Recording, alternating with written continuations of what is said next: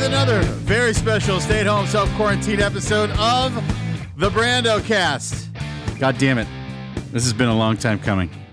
I'm so fucking excited. I've got goosebumps up and down because today is going to be another barn burner. Many times on this podcast, you've heard me talk about the importance of karaoke in my life. Well, there are few individuals walking the planet Earth who are as crucial to that process as my guest today. Uh, he's also a member of Matchbox 20. He drummed so fucking hard in that band that he had to switch to guitar. He's here. Ladies and gentlemen, please welcome Mr. Paul Doucette. Brandon Smith. Oh, I have missed that voice. Although I do I do get to hear it periodically on my radio and podcast. Well, dude, I I mean, look, it, it's been way too long. I think I see a new tattoo on your arm. Could you hold that up to the camera so I can see? I got this one, which little little you know child action here, and then we got also pretty much all of my tattoos are related to my my, my child, uh, except this one. this was the, the the number twenty one. that We we all got some version of a twenty. That is super fucking amazing. Um, before we get into our discussion today um, with Paul Doucette, we're going to be talking about Peter Gabriel. Uh, would you just please bring me up to speed on all things Paul Doucette? What are you working on? What are you scoring? What? Uh, give me some Matchbox news. Just well, go. I'm, I'm, at the moment. I'm doing a Matchbox record, um, which is our first record in ten years. So that's been fun and exciting, and kind of all the things that band records are which is sometimes the opposite of fun and exciting. But it's been it's been good. It's it's uh, that's been going on for. It was funny. That was something that was never going to happen. Like we were kind of done. I had sort of written it off. Like we're we're we're going to tour still. We'll probably tour till the end of days, but I don't know that we'll ever make new music again. And then w- literally within a few months, we were like, okay, let's make a record. Okay, that is so fucking exciting. Are you guys holed up in a castle in England? Uh, you know how bad I want that. I want that so bad. I always wanted to do like I always wanted to do like some sort of like um TV TV version of that that was like kind of like that scenario but done like Fawlty Towers would be amazing. but are you guys together or are you working remotely and then coming both. back together? We've done both. So like at first I couldn't participate because I was I was I I do the music for a show called For All Mankind on Apple, and I was working on season three of that show when everyone was kind of like you know wanting to get together and make a record. So I couldn't participate at first, and so they did a couple things. They flew to New York. We're working with a guy named Gregg Wattenberg who has a studio in New York, and on the bringing it back to Peter Gabriel. Our engineer on this record is is a man named Kevin Killen who engineered So. So bringing that back. Yeah. Holy shit. I know. Yeah. It's, it's, it's a life highlight for me. Well, uh, when we get into our discussion of Peter Gabriel, uh, maybe he said something to you. We'll we'll we'll figure that out as we go along. But are you having fun? That's all I need I'm to know. Fun. I'm having fun, and I'm and I'm really happy with what's what's happening with what's coming out. We're about we got about 15 songs that we're that we really feel good about, which is a good place to be. And they came together relatively quickly. I mean, we had a bunch more that like you know that process of making a record especially when you're in a band because you can no one is harder on your stuff than the guys that you've been playing with for 30 years like and you know at that point I, it's it's nice now because like there's a period of time like when you're in the beginning when you're in a band you're making a record like everybody is like this idea is my everything and i have to fight to to the death about this one idea for this one three second part of this song. And if I don't get this idea in, all hell is gonna fucking break loose. And it's a, it's a horrible, horrible, horrible thing. And then you know, as as you get a little older, you're like, eh, it's three seconds. I got, I got a ah, but but see, but the cool thing is, the cool thing is, you guys have been around for a while now. We have been around for a while. You know, and that's the kind of shit that breaks up bands in year eight, nine, and ten. The thing that works for us is that we've been around for a long time, but we never work together. Mm. So it's like this, mm. like this is our first record in ten years. Our record before that was our first record in like our first full record in ten years. We had made like a kind of we did a greatest hits and did uh, like six or seven songs. I don't remember how many with Mr. Steve Lillywhite. Also bringing it back to to mm-hmm. Peter Gabriel. Um, and so we don't work. You know, we don't work a lot. We've done since 2012. I've toured twice and made one record with these guys. Amazing, amazing. That's wow. eager to our longevity. Never work together. Well, but now, but now fans are psyched because you guys are going to go back out on the road in 2023. Yeah, we were supposed to go out in 2020, and then you know the world had other plans, and then we were going to do 2021, and the world still had other plans. Uh, in 2022, it became a little bit hard for us because we have some we have some um, you know spe- circumstances in our camp that's specific to us as far as the whole COVID thing goes. So we kind of we couldn't make this this time happen either. So now we're coming out in 2023. We've kind of figured out how, crossing our fingers, how we've we can do it Well, look, I, I think that's fucking amazing because there, there are two things, in my opinion. First of all, everyone's getting COVID out on the road, which is insane. you had it? I mean, uh, I've had it twice. I got it once at the Foo Fighters. I went to the goddamn Foo Fighters show at the Forum, in what was that, late August of last uh, Yeah, summer, Yeah, somewhere around there. and and three days later I was Uh, in bed. Brutal. Um, but um, you know, everyone's out on the road and everyone's getting COVID and everyone's having to cancel gigs and and whatnot. But two, everyone's out on the road, Yeah. so there's like a glut of shows right now. There's a glut of shows. We're doing one show this year. We're doing a show in Newfoundland, which um, I have to start practicing for it because I realized like there's uh, there's songs I was like I haven't played the song in ten years. I don't remember. how to play um, but we're doing one uh, show in Newfoundland, and you know, just putting that together is it's just harder than it's ever been. yeah. Oh, I bet. Well, I know, you know, um, uh, I as Paul knows, I do a radio show with his brother-in-law, Rock Tales, on Sirius XM, Volume Channel 106, and we have a lot of music industry talk. And um, our buddy Richard Sheltinga, Love listening to, by the way. Richard is always giving us music biz insider information about you know the business of touring. And Yeah. Holy shit. How fucking expensive is it in 2022 to tour? Oh. like that's crazy It's too. crazy. I mean, the cost you have to build into touring now, it's that you never had to think about before. It's insane. I mean, you figure if you have to bring on testing for all the people that work for you, I mean, like, you know, upwards of 50 to 60 people work on these tours. You Mhm. test these people Just- every single day. Like, that's that's a lot of money. That's a lot of money to say nothing of the cost of gas for those wonderful tour buses uh, that Matchbox 20 has. Can you imagine?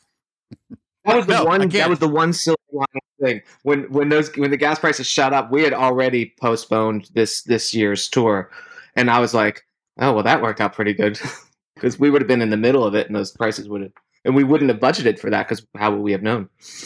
Right. How would you have known? All right. Well, dude, that is so fucking exciting. Uh, I'm so fucking excited to see you. I'm I'm going to be lame and I'm going to pitch one thing Do it. because I, I feel this on a cellular level. When you guys go out, you could tell Rob that I said this. Please consider doing one cover, and that is a cover of the Babys' head first. Well, you know what's funny? Kyle, our guitar player, has met for for the past fifteen years had a working relationship with Mr. John Waite. He's What? He's produced records for John. He's gone out and played shows with John. So Kyle knows all that stuff. Oh, oh, okay. Well, talk to Kyle because I honestly think it's that's the greatest song that Matchbox 20 we've never wrote. conversation before. I remember you bringing this up before. Okay, good. Uh, because I, I feel it. I feel it so strongly. I can bring it up. hear it. I can. I can hear it, and I can see it. And I think, and it's it's such a fucking amazing song. You guys are a fucking amazing band. I'm so excited. So Can I- so let's. While we're talking about Matchbox, can I tell people your important role in the world of Matchbox Twenty? Please. For those Matchbox fans listening who do not know this, the title of our greatest hits, Exile on Main Street, or Mainstream, sorry, Exile on Mainstream, was brought to us by one Mr. Brendan Smith. it, it it might be my greatest accomplishment in life. it is it Uh, by far the greatest album title that, that we have ever had, if not one of the greatest album titles of all time. Ah, oh, so awesome. Uh, well, I appreciate you mentioning that to the fans. I hope the Matchbox fans are, are listening to this because today we're going to have a really fun discussion. As you know, regular listeners of the podcast, when I ask my guests to come on, uh, I say, give me a topic. I want to hear about your favorite band or your favorite artist.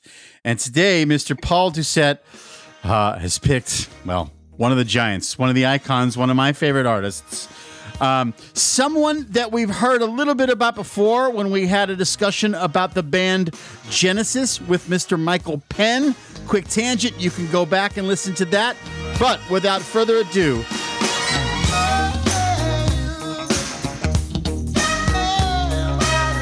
Born on February 13, 1950, Peter Brian Gabriel is an English musician, singer, songwriter, record producer, and activist. He rose to fame as the original lead singer of the progressive rock band Genesis, but launched a successful solo career in 1975. His 1986 album, So, is his best selling release and is certified five times platinum in the US. Gabriel has been a champion of world music for much of his career and has also been involved in numerous humanitarian efforts. Gabriel has won three Brit Awards, six Grammys, and 13 MTV Music Video Awards. He was inducted into the Rock and Roll Hall of Fame as a member of Genesis in 2010, followed by his induction as a solo artist in 2014. Uh, for the podcast today, Paul, I've just put together some very simple notes from Wikipedia and also some of my own. We're not going to do a super deep dive into Peter Gabriel's history because it's so fucking vast. I now know Just- his middle name is Brian, which I never knew. That's, that's a pretty dive. Uh, I love it. All right, so tell me, what does Peter Gabriel mean to you? Peter Gabriel's come to me in various different ways throughout my entire musical life. And fir- I first came to Peter Gabriel probably like the way that most people did, especially you know our age and growing up in Pittsburgh. You had WDVE, which album oriented rock, and they um you know you had so you knew Solsbury Hill. You knew um, Games of the Frontiers. You knew like kind of that era, that sort of uh, thing for Peter Gabriel. But when I became a drummer, when I was, I guess I started playing drums when I was 13, um, I heard So. And the drumming on that record is so incredibly phenomenal that I sort of went into it for that. It wasn't necessarily as much about Peter as it was about Manu Katche's drumming.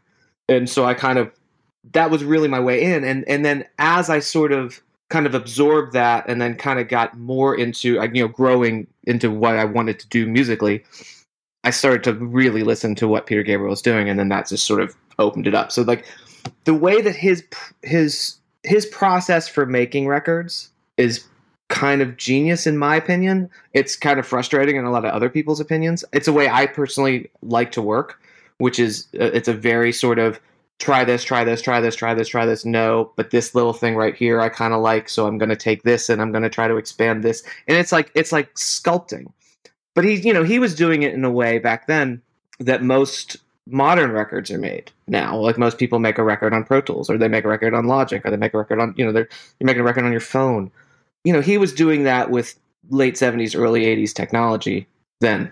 So kind of paving the way for that stuff. But it's like him as a songwriter him as a, his, as a lyricist. I mean everything about his his approach is interesting to me.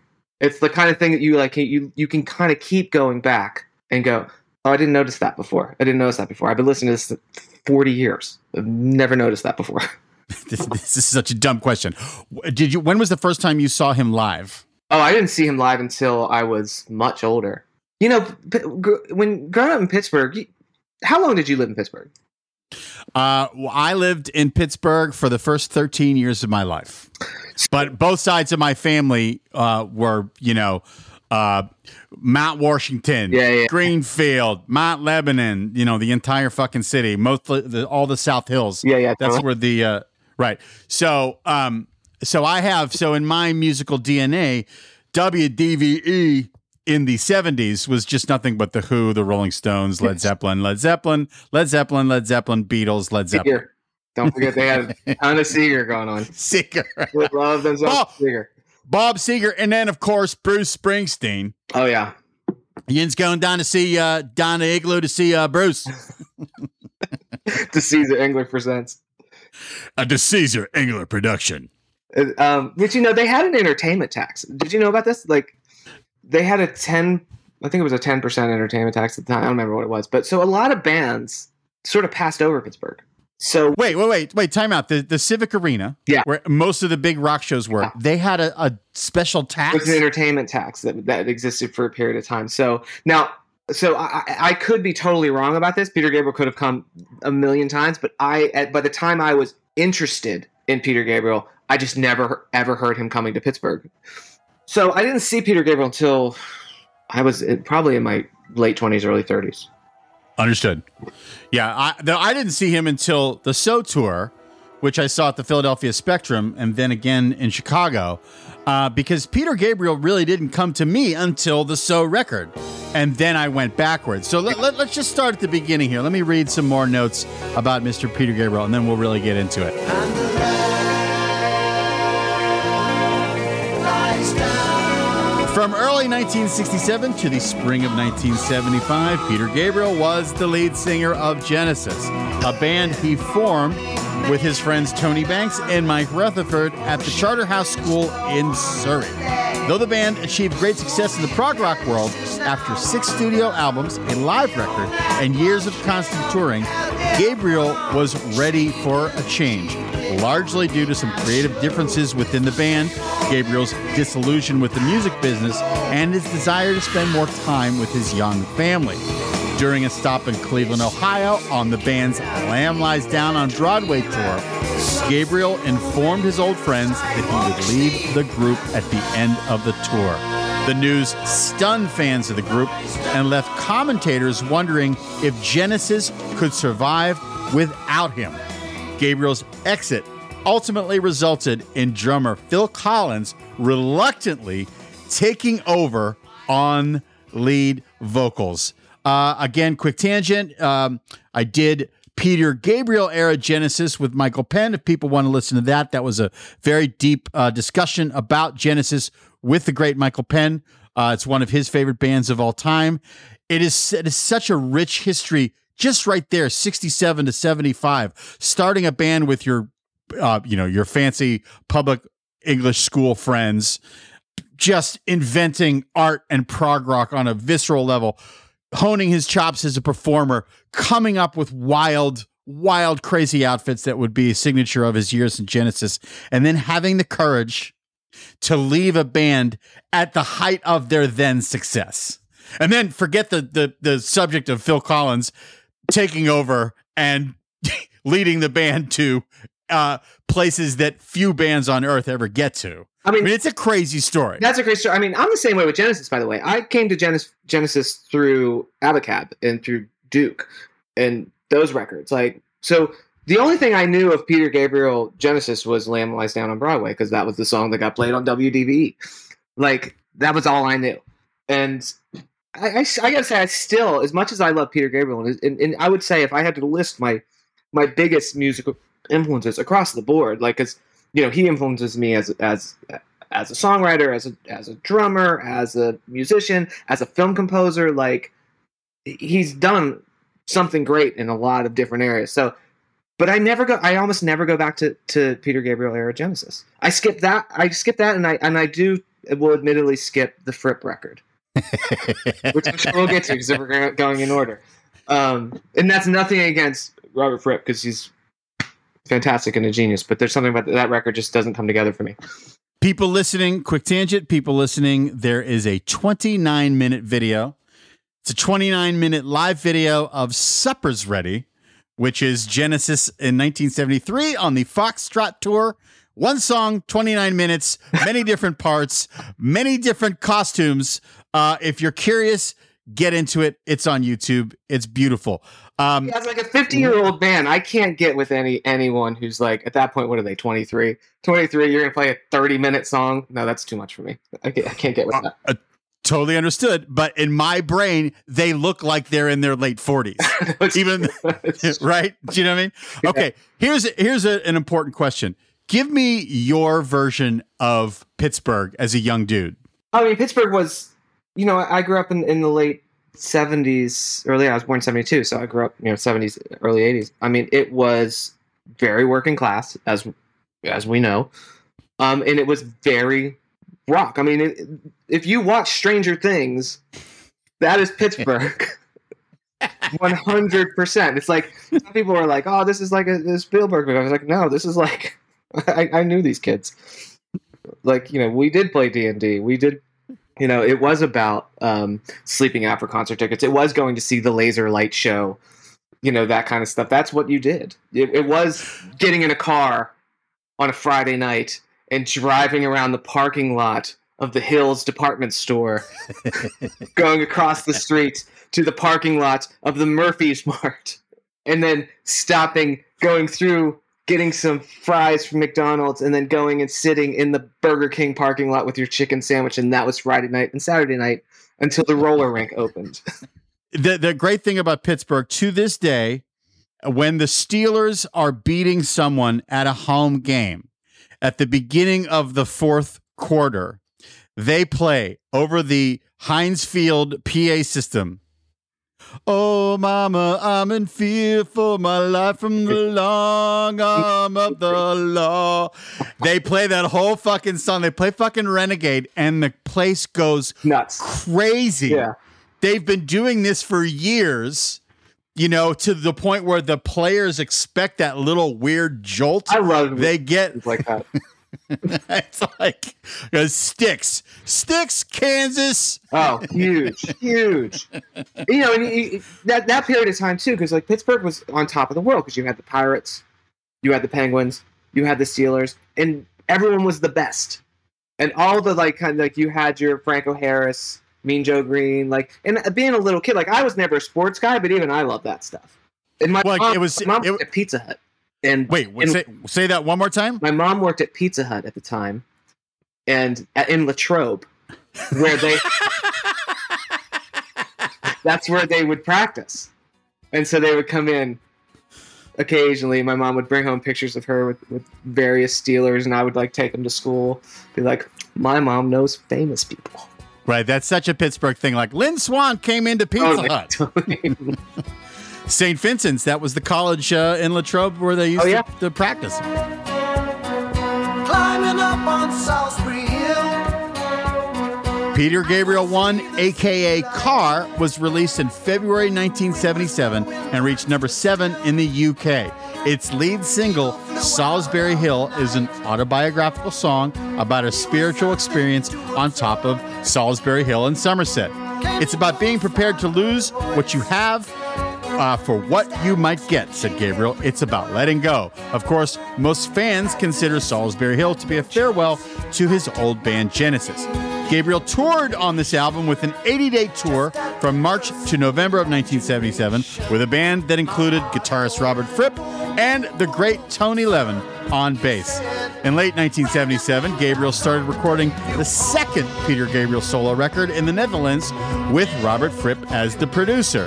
Fans often refer to this album as Scratch. Released in June of 78, the album went to number 10 in the UK and number 45 in the US. Gabriel's tour for the album lasted from August to December of 78. On this tour, Gabriel and his band shaved their heads. Sir, has Matchbox ever made a similar move? we don't make that kind of commitment. Period. We don't have that level of commitment in things. I think you you would have to be you would have to have Le- uh, Peter Gabriel as your leader Yes. and throw and know that you have to throw in 100%. Well, all, Uh, all of get- those guys work for Peter Gabriel. So if I was in Peter Gabriel's band, he was like, "Shave your head," I'd be like, "Okay, you got it. Whatever you want, whatever you want to do, man." You know, my recollection of late 70s and early 80s Pittsburgh is that it was really hard to be alternative.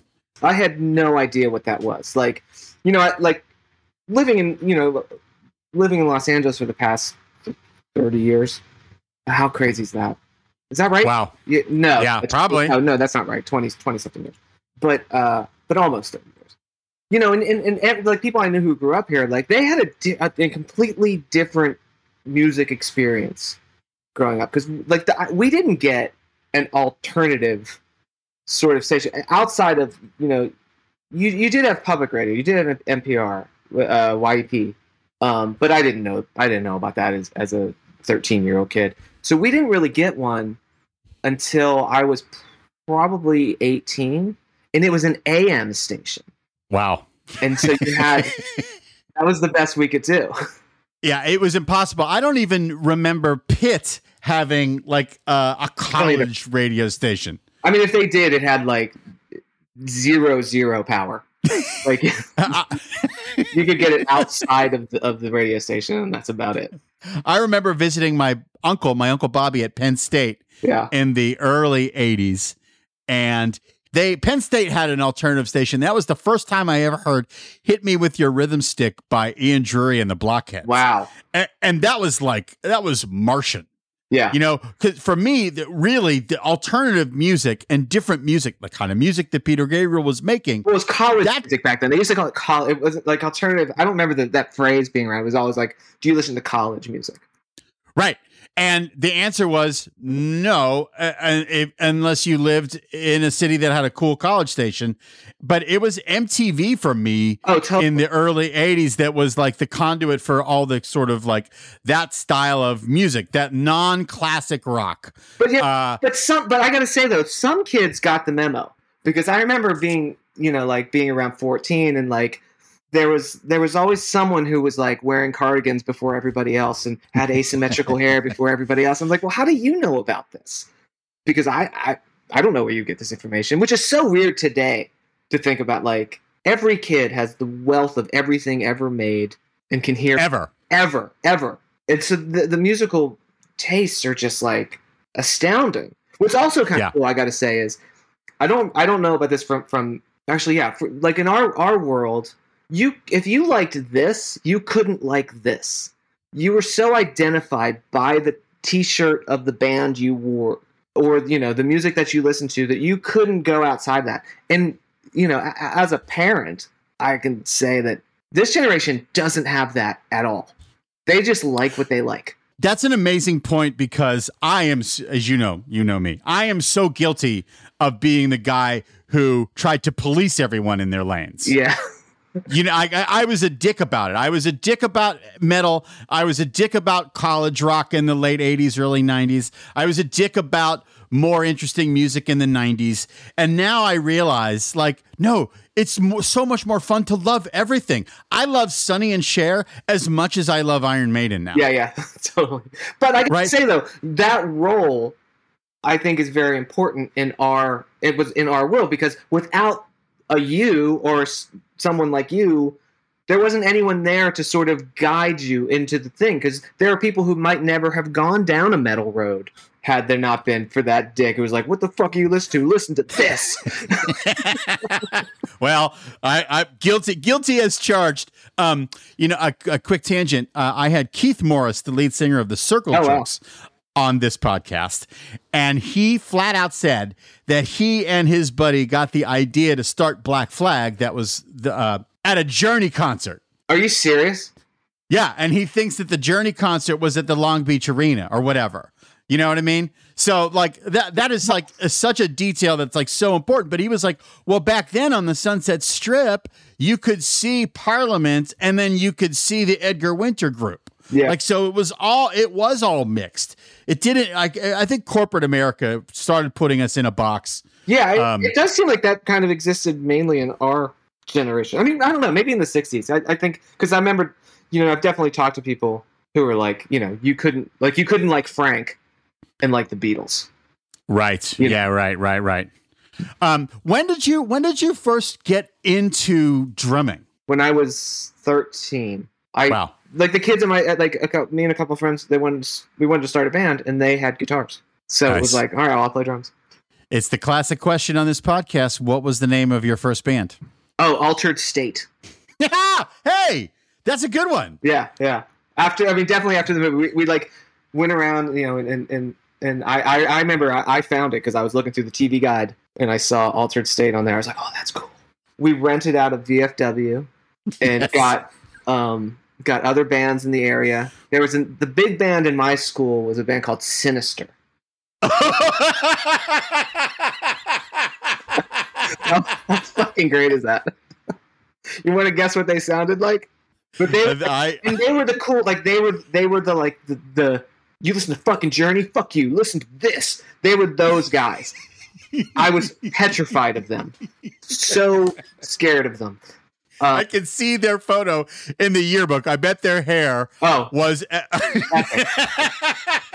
epic well one one guy who i later i will now admit completely stole his look but he had the sort of like all along in the front, but nothing else going on. The simply red, yeah. and I was like, and after we left high school, I was like, I'm gonna take that look.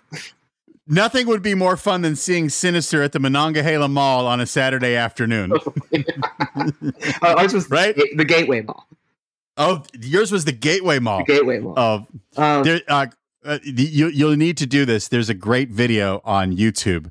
Uh, in the South Hills, the big mall. There was South Hills Village, and then there was Century Three. oh yeah, the fucking amazing, huge, giant mall in the South Hills of, of Pittsburgh on on Route 51, Route 51, and uh, it's now empty, completely empty. But And so there's a still lot of y- oh, it's still there. There's a lot of videos of of people getting in, getting inside, and taking just unbelievable video of you know it's apocalyptic. It's Logan's Run. It's like the strange, like you know, trees growing up out of the floor. I took no means to show identification. I took no Peter Gabriel recorded the third solo record, Peter Gabriel 3, aka Melts, in England in 1979.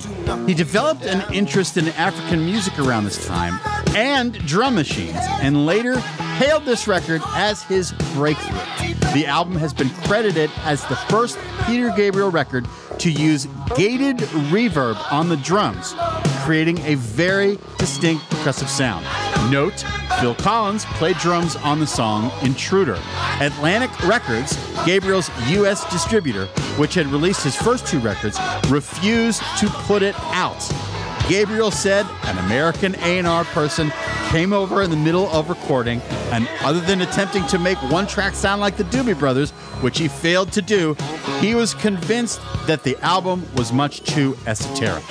Gabriel then immediately signed with Mercury Records.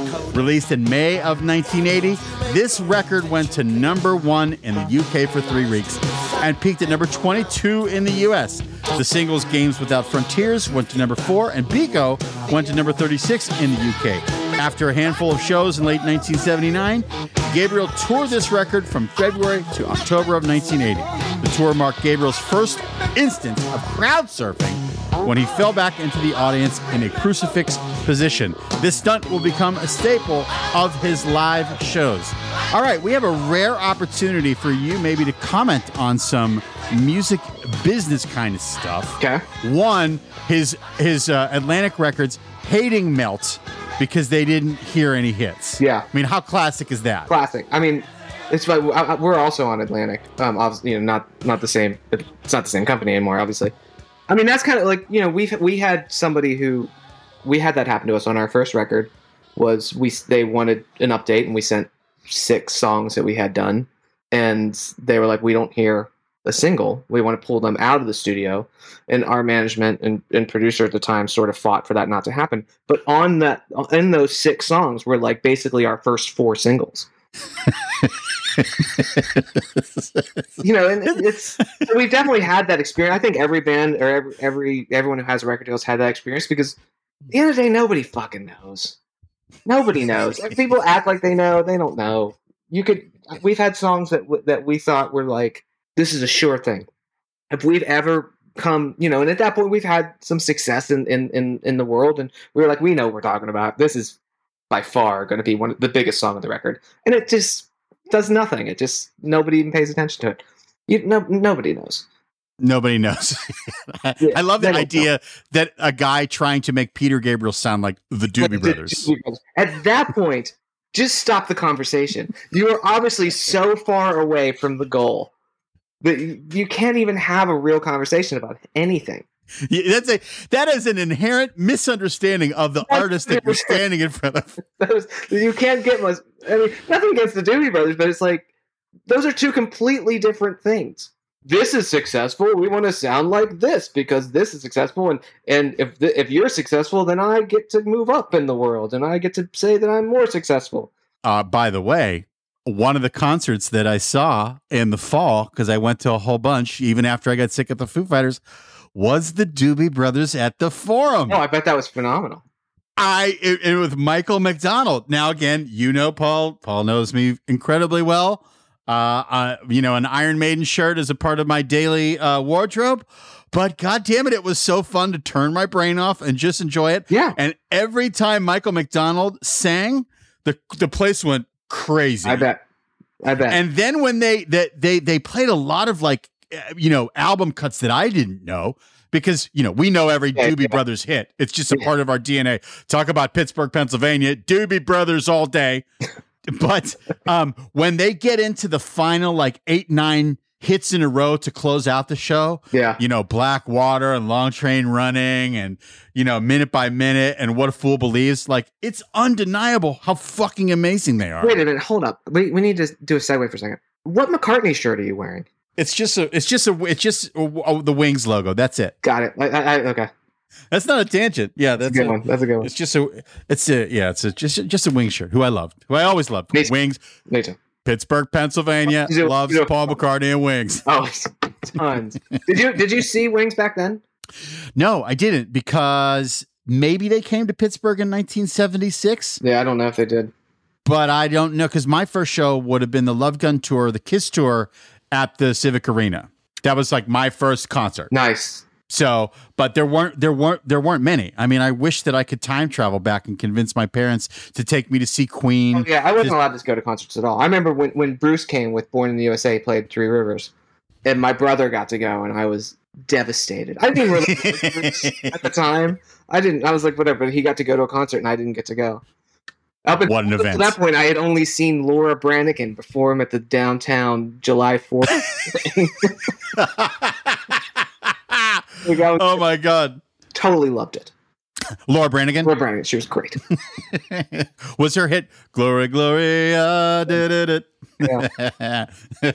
By the way, Moving on. Oh, hold on. Before we get off Melt, we should talk about that gated drum sound because a lot of people associate that drum sound with Phil Collins in, in the air tonight, which is sort of kind of when that obviously because that was such a big song. But Intruder was really where that song where that sound came up, and I've talked to Lillywhite about this, and, and so the the producer of the Phil Collins record was Hugh Padgham. Hugh Padgham was the engineer on that Peter Gabriel record on Melt, and so Hugh Padgham is the one who gets all the credit for for that, and rightfully so. He he was he had a lot of lot to do with it, but Lillywhite also had a lot to do with it as well. He gets written a little bit written out of that story, but they it was a it was a combination of a lot of people in the room that came up with that sound. Okay, so what is gated reverb? What does that mean? Reverb is basically so that's a combination of things the way that sound is good. But basically, what you're doing is uh, you're basically hitting something that has a transient. So a drum is just a hit; it's a transient, and then the the reverb in the room that comes after that that's the reverb. So you could either make a reverb by sending it to a digital reverb, you could send it to a chamber, and it's just the echo of that sound. Like if you yell into a cannon, there's reverb. If you gate it, you cut it off. So basically, you would allow it to come out for a second, and then you can control the timing of when that reverb comes out. So if it's if it's that sort of famous when you hear the the drum sound of "In the Air Tonight," when that big fill comes in, that's gated reverb. So it's sort of you hear the hit of the drum, you hear the room open up, and then immediately close. And that became a very big, popular '80s drum sound.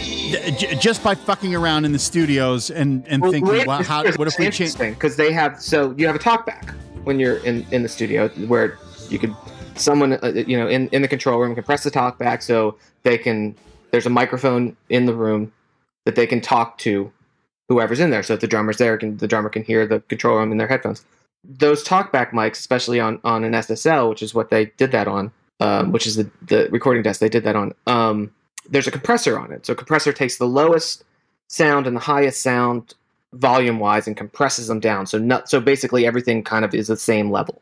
And they someone Phil Collins was just hitting a drum and someone pressed the talkback mic and then let it off. And so they they got that sound and they were like, "What the fuck was that? That's the best drum sound we've ever heard." And then they just sort of figured out a way to recreate that. That one drum fill has in the air tonight. It's one of the greatest Yeah. drum fills, of, if not the greatest drum fill of all time. I will say though, you know, it's one of the best drum fills to me, and not a lot of people agree with me on this, but I will, I will die on this hill. The the fill going into the first chorus of, of Thunderstruck. Yeah, the ladies want your kind.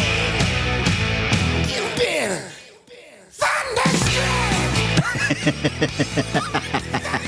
That fill is phenomenal. It is so simple, it's so basic, and it's so. That is every time I hear that fill, I'm like, those people know what it's like to play a stadium. Here's my favorite uh, Thunderstruck use of Thunderstruck. This is the Jackson Hole Rodeo circa 2014, 2015. You have over the PA, you have the Lord's Prayer. Nice.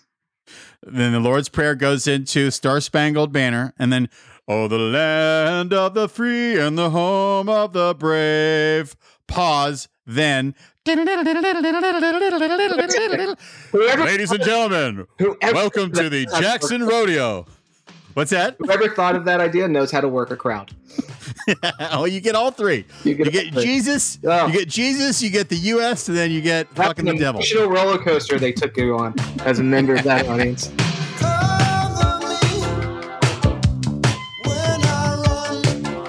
The fourth Peter Gabriel album was released in September of 1982 and hit number six in the UK and number 28 in the US.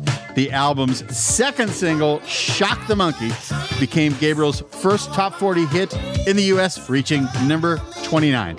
To handle American distribution, Gabriel signed with Geffen Records, which, unbeknownst to Gabriel, titled this record Security to differentiate it from the first three. Gabriel's 1982 tour lasted for one year and became his first tour to make a profit. Recordings from this tour were then released on Gabriel's amazing live record, Plays Live, which came out in 1983. Can you imagine that? The record company changing the title of your record without you knowing it. No. And uh, I've heard stories about that a lot from a lot of different art. Like I, that was common currents back then. Was That was- was it really? Yeah, I mean, well, because a lot of times, if it was a foreign label, like your deal isn't necessarily always with them. Like sometimes you're they have subsidiaries of of labels that they have deals with, and so you're on this label in this country, but in this label in this country, and they will just you know they're figuring like, well, they're not going to come here anyway, so do what we're going to do. I'm going to share one of the, my, the favorite store, music business stories you told me back in the day, and I've never forgot it. I'm going to keep everyone anonymous, Okay. but I'm basically going to repeat the Curious on what story. the story is. You said that one night, you know, things are rolling for you guys. You're you're getting going. You you know, you got a hit or two out in the world, and the record company takes you guys out to a super fancy dinner. And you guys are with execs. You're with the full band. You know, you probably have a seven eight thousand dollar dinner somewhere. Maybe it's in L.A. I don't remember where it was, but you saw the people basically say, ah, let's just charge this to the blank account. I'm going to keep the band Yeah. anonymous, Yeah, but it was another successful band. And you realize, like, oh shit, if they're doing that to that band, they're going to do that to us. Yeah. Whether or not that actually happened, like they actually did it, and that wasn't just someone, you know, talking shit. Um, I I don't know, but it was definitely a. They definitely said it, and then I definitely had a follow up conversation where I was like, "Does that really happen?" And the guy I was talking to was like, "Oh yeah, totally." But God, I mean, but you guys have weathered, you guys have weathered so much to get to the year 2022 to be making records. You've, you've weathered the ups and downs. You've weathered uh, one of the band members having success outside of the band. Uh, you've weathered musical tastes and genre changes, you know. But here you guys are in, in 2022. Do you ever think like to yourself, like, God, this is so fucking cool that I get to do it with this group of people? it's so rare that what we've been able to. I mean, the fact that, especially the way that we've done it, because like we've definitely done it collectively on our terms. Now, those terms individually like, for us may not always be the same, and there's that causes you know problems within the band. But as a whole, this band is operated on the needs of the band. You know, so the fact that we still have a career is at all is amazing to me. But the fact that we still have a career, like you know, we were supposed to go on tour. Uh, We, we still play the Hollywood Bowl. We haven't put out a record in ten years. We've toured one time since then, and we can still fill, you know, play those venues and and, and fill fill seats. And it's that's kind of shocking, and it's it's not lost on me or any of us how, how fortunate we are for that. That is so cool. And I've been thinking about this a lot lately because I just saw Tears for Fears. Oh, I wanted to go to that so bad, but I was in, in New York. incredible. Yeah. I mean, tr- true, truly incredible. No, I, I bet. And I can't wait to see Duran Duran later on this summer at the Hollywood Bowl. Yeah. And the thing that I've been thinking about, like, these aren't legacy bands. They're bands that are still making incredible current music. Listen, but Tears for Fears' new record is incredible. Incredible. It's so good. And I think my theory on that is like somehow if you can get to this place 20 plus years on with basically your original unit intact, like the unit that created the thing that generated the fan base. If you can somehow get past year 20, you can then get into some sort of like rarefied air of continuing to make amazing music while at the same time enjoying sort of the fruits of your labor and the love that the fan base has. Does that make any sense to Oh, you? totally, totally. I mean, you know, like in our case, like we were we were not a critics darlings band. Like people did not we got we caught a fair amount of critical shit.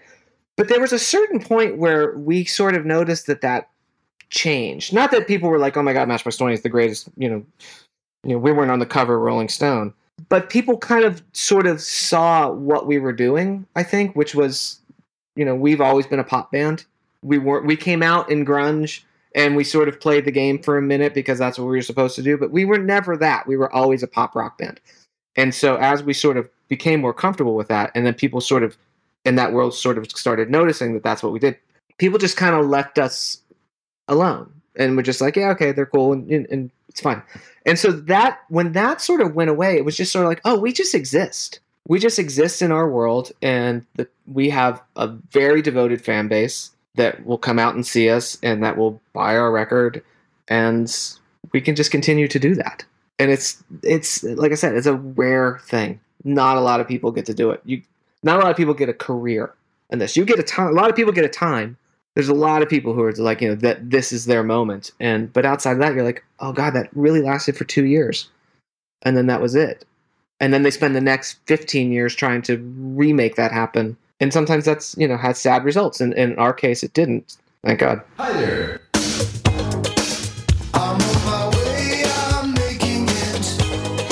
After finishing the soundtrack to the film Birdy, starring Matthew Modine and Nicolas Cage, Gabriel shifted his musical focus from rhythm and texture to more straightforward pop songs. The result? So was released in May of 1986 and reached number one in the UK and number two in the US. It remains Peter Gabriel's best selling album with over 5 million copies sold in the US alone. So produced three UK top 20 singles Sledgehammer, Big Time, and Don't Give Up, a duet with the great Kate Bush. Sledgehammer went to number one in the US, Gabriel's only single of his career to do so, and knocked off Invisible Touch by his former band. In 1990, Rolling Stone ranked So at number 14 on its list of top 100 albums of the 80s. Us, Gabriel's sixth studio album, was released on September 28, 1992, and features the Gabriel classics Steam and Digging in the Dirt.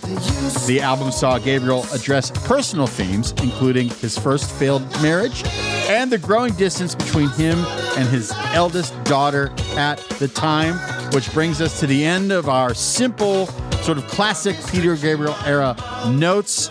Uh, Paul, I would say to you that I truly believe that So was the first CD that I bought. oh interesting Uh, honest to God, I think So was number one. And then I think it was that Clash Greatest Hits with the red cover. It was a double Greatest Hits CD Yeah, yeah. set. And then those those original Beatles CD releases. i don't think this is the first one i bought but it's the first one i got and i don't remember why i got it it was either a record club and that was one that arrived or whatever but it was ll cool j I would have never guessed that. I, I, but I loved it. I, I loved it. It was, it was great. But yeah, first, but I mean, we, we I mean, we have to spend a good amount of time talking about so, talking about so because that is sort of the pivotal entry point. well, I, the floor is yours. Well, you know, it's funny. Like that period of time, you you have so you have um, which is fifth record. You have synchronicity, which is uh, what two years before, fifth record. Joshua Tree, fifth record. So you have all of these bands and artists were allowed to develop into making. They were allowed to get to that record, which we still consider to be some of the greatest records ever made. But they didn't make it on the first, or second, or third. Like they started like melt. They're starting to get there. War starting to get there. You know, it's so it's like they're perfect examples of of of that sort of thing that doesn't necessarily exist from a business level anymore. There's a lot of people who are making records now because you don't necessarily need a record label anymore. So there's a lot of people who are going there, but they don't have the financial backing that these guys got to have and basically do nothing else in their life but make music. I think Purple Rain is Prince's fifth studio record. Fifth, yeah. Fifth record is is is sort of a key a key thing. Well, am I wrong that nowadays, if you're if you don't hit it by number three or four, even though the the as you said, the traditional methods of creating a record in the studio system and releasing it are have changed a little bit, but is it fair to say that if you don't get it by three or four now, you're gone? If you even, I mean, if you don't get by three or four singles, like a lot of a lot of people, they'll get some singles, and those those singles will get. Now they're they use TikTok. I, I was just getting the lowdown on this because you know I've been out of it for I've been in the scoring world for the past few years, so it's sort of I've been kind of not as much in the modern selling music business. But yeah, TikTok is sort of the what used to be radio research is now you know how's it doing on TikTok? No shit. Yeah. Oh fuck. yeah. I mean, imagine, imagine, like you know, I mean, I, let's uh, let's take Peter Gabriel's second record as a perfect example, the, the um, Scratch, the the Robert Fripp record, which is you know, I'm a huge fan, and I have a hard time with that record. Like, I have to really be in the mood to listen to it. There's not a lot of songs on there that that are immediately going to stay with you. It's more of like, if I'm listening to it at all, it's more like I'm listening to it for textures. Imagine someone coming out with that record now on a major label and then getting a getting to make a third record it, it wouldn't happen there's no way that Ama- would happen Amazing. Yeah, that's amazing. Uh, I, I guess they're just counting. The, the algorithm lets them know how many kids are listening Yeah. to whatever. yeah that's kind of the world but you know the flip side of that is any kid can make any record they want and put it out in the world i think there's pluses and minuses to that personally Will you will you guys be will there be pressure on you guys to create a viral something, a viral TikTok, a viral i'm going to be 50 in a month I'm not, I'm not fucking going on TikTok. Come on now. Like, Oh my god. no, I mean, will there be? I'm sure. I mean, yes. Will people make suggestions for that we should do stuff uh, that we won't want to do? Most definitely. And that's their job. I get it. Like, you know, at the end of the day, a record label puts up a lot of money. They want to get their money back. I get it. They want to make money. I get it. We took the money to make the record. Like, we took the advance to make the record. We didn't pay for it ourselves. So we're like, yeah, you're our bank and you're going to want this back. And we get it. But there, you know, there you have to, I think you have to have a choice on what like what you're willing to do. Do you want to play that game or not? There's also the hope of organic things happening. Oh, like Oh, yeah. it was a it was a dude on a skateboard holding onto the back of a truck playing, Yeah. you know, uh, Yeah. Dreams by Fleetwood Mac and drinking ocean spray Yeah. that, you know, made Fleetwood Mac a few extra million dollars. I mean, look what's happening It's- with Kate Bush right now. I mean, like, you know, that's Crazy. that's it's crazy. I mean, you know, it's great that she got into that show, which is, you know, the biggest show I think it's probably the biggest show on, on TV. Yeah. But then then to have that effect, which I don't know about you, but like like I'm I'm such a huge fan of, of Kate Bush and, and have been for many, many, many, many years. So it's like I'm so excited for the amount of kids who are hearing that for the first time. Because you imagine like all this the music that we've been so lucky to listen to growing up in the 70s and in the 80s. Because in my opinion, like the 70s is the best time for rock, Mm, without a doubt. Mm. But the Mhm. 80s is the best time for pop. hmm And by pop, Yeah. I mean like I'm considering Peter Gabriel in that world. I'm considering the Police in that world. U2 is in that world. Madonna is in that world. Like it's all sort of one. It's the MTV generation of, of of pop, and it really was the best time for that. And so we've got to hear all these songs, but imagine getting to hear them for the first time again. Like I would kill for some of that. Yeah. Um, I think you you will uh, appreciate the fact that um, I did a little dance when the Eddie character in Stranger Things oh yes. held up an Iron Maiden Piece of Mind cassette and said, "This is music." Did they interview you before they wrote that character? I know. He was amazing. The Dio back, the Dio back patch. I'm like, thank It you. was Every kid. I mean, that was my my neighbor, the kid down the street, the kid I went who sat across from me in in in math. Like I knew that kid in so many forms. Sinister. Sinister. He was that was Sinister. The Sinister, Sinister. I think they were even too cool for D and D. Okay, fair enough. That's totally fair. Yeah. I, I just just knowing Western Pennsylvania as I do, I I'm dying. If you ever find a picture of Sinister in an old yearbook, please, Oh, please, I, I look. please. I look. I, they have to be in there because they were like they were the big band. They're the We were nothing. We were the wannabes. They were like they were the cool guys. Uh, someone needs to do a coffee table book of just classic '80s high school Cool bands. bands. Winchester, Sinister, Reming- Remington, you know, Twisted Steel, you know, just We had another one. We had another one who uh, the, the drummer of this band became my drum teachers. They were two brothers, and they were super super kind humans. But their band was called Genghis Khan, and their their, um, their singer was this guy named Jim Struzzi. Super nice guy, super super really super nice guy, but totally that guy. Super long hair, but like really good looking, like the classic local band singer. And then he had an answering machine when you'd call him, and he, and he it would uh, be like some like Tolkien quote or something, you know. Jim Struzzi. Yeah, was, it was great. They, they were they were great, and, and I learned how to play drums from from the drummer of that band, a guy named Dave Blake. He was a, a great drummer. Unbelievable, dude. I could do this all week. I, I mean, honestly, I, I, I could just stay here on Riverside and just time. talk to you. I get this is all. This is all that I want to do. Um, let's just put a pin in it. 'Kay. I'm just gonna say this is round one. Beautiful. At a, at a, at, a, at an appropriate time in the not too distant future, we will do round two because it's just I just I just want to hear more, and um and and I just want to thank you for fucking playing the game of the Brandocast today. I want to thank you for having me on the Brandocast. It's been a pleasure. I I, I, I miss your face. Okay, well let we'll we will make a plan. We need to make a plan. Beautiful. Okay, fantastic. And to the rest of you, thank you so much for liking, listening, subscribing. So many great guests coming down the pike, but holy fucking shit, Paul said fucking brought the thunder!